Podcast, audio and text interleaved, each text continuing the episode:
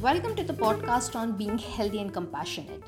This podcast series is completely dedicated on how to keep yourself physically and mentally fit during coronavirus pandemic.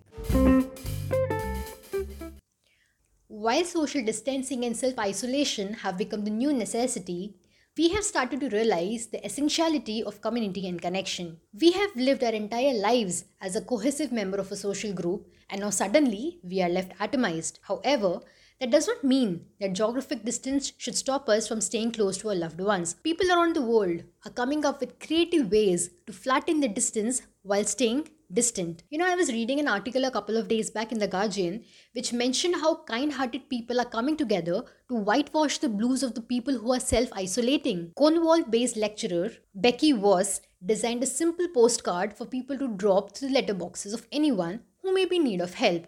And the simple yet powerful idea has already gone global. The people are sharing the cards with the hashtag viral kindness, and the movement is already resonating with people, reminding us that there is still hope for 2020. The template is available online to print. Just Google hashtag viral kindness and spread some love and kindness to people who are going through difficult times. Such a sweet gesture, isn't it? Socializing and staying connected has a number of benefits for the body and mind. A Psychology Today mentioned in an article that connecting with friends may also boost your brain health. People with more social support tend to live longer than those who are isolated. And this is true even after accounting for an over health level of health. A trio from Cornell created a website called Quarantine Buddy which uses an algorithm that identifies diversity and differences so people can connect with others from a different part of the world from a different culture or with new interests and insights. This made it possible for a college kid stuck at home while his mother worked in a hospital to be friends with the 77 year old widow also stuck at home. It is ironic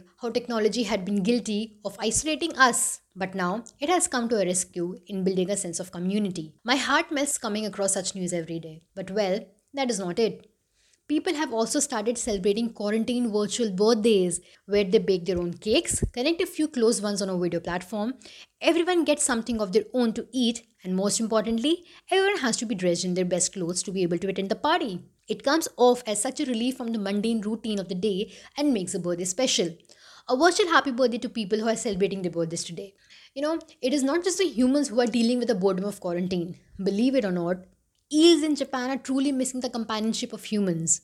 As reported by New York Post, Japan's Sumida Aquarium is making a public plea to have a face showing concert with the garden eels. The aquarium asks that, in addition to showing face, virtual visitors also wave and chat with the eels, even if the conversation will be extremely one sided. The campaign has become popular online, with eel friends using the hashtag Please Remember Humans to show their support. Dear listeners, when you try to lessen the geographic distance, don't forget to flatten the distance with the family and people you are living with. Do not be living together but alone at the same time. As humanity is navigating through this unprecedented challenge, we should keep in mind the incredible fact that we are home but not alone. We urge you to send emails to your friends, connect with them, ask them how they're doing, send them love, call your old pals through a virtual party, and stay connected. After all, we are better together.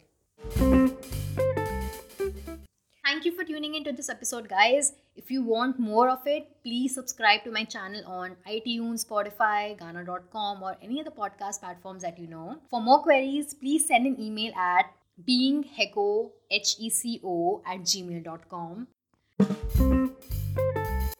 Please note that the content telecasted on this channel has been gathered from various sources on the internet. I am not an expert in the health domain, but only aims at spreading positivity.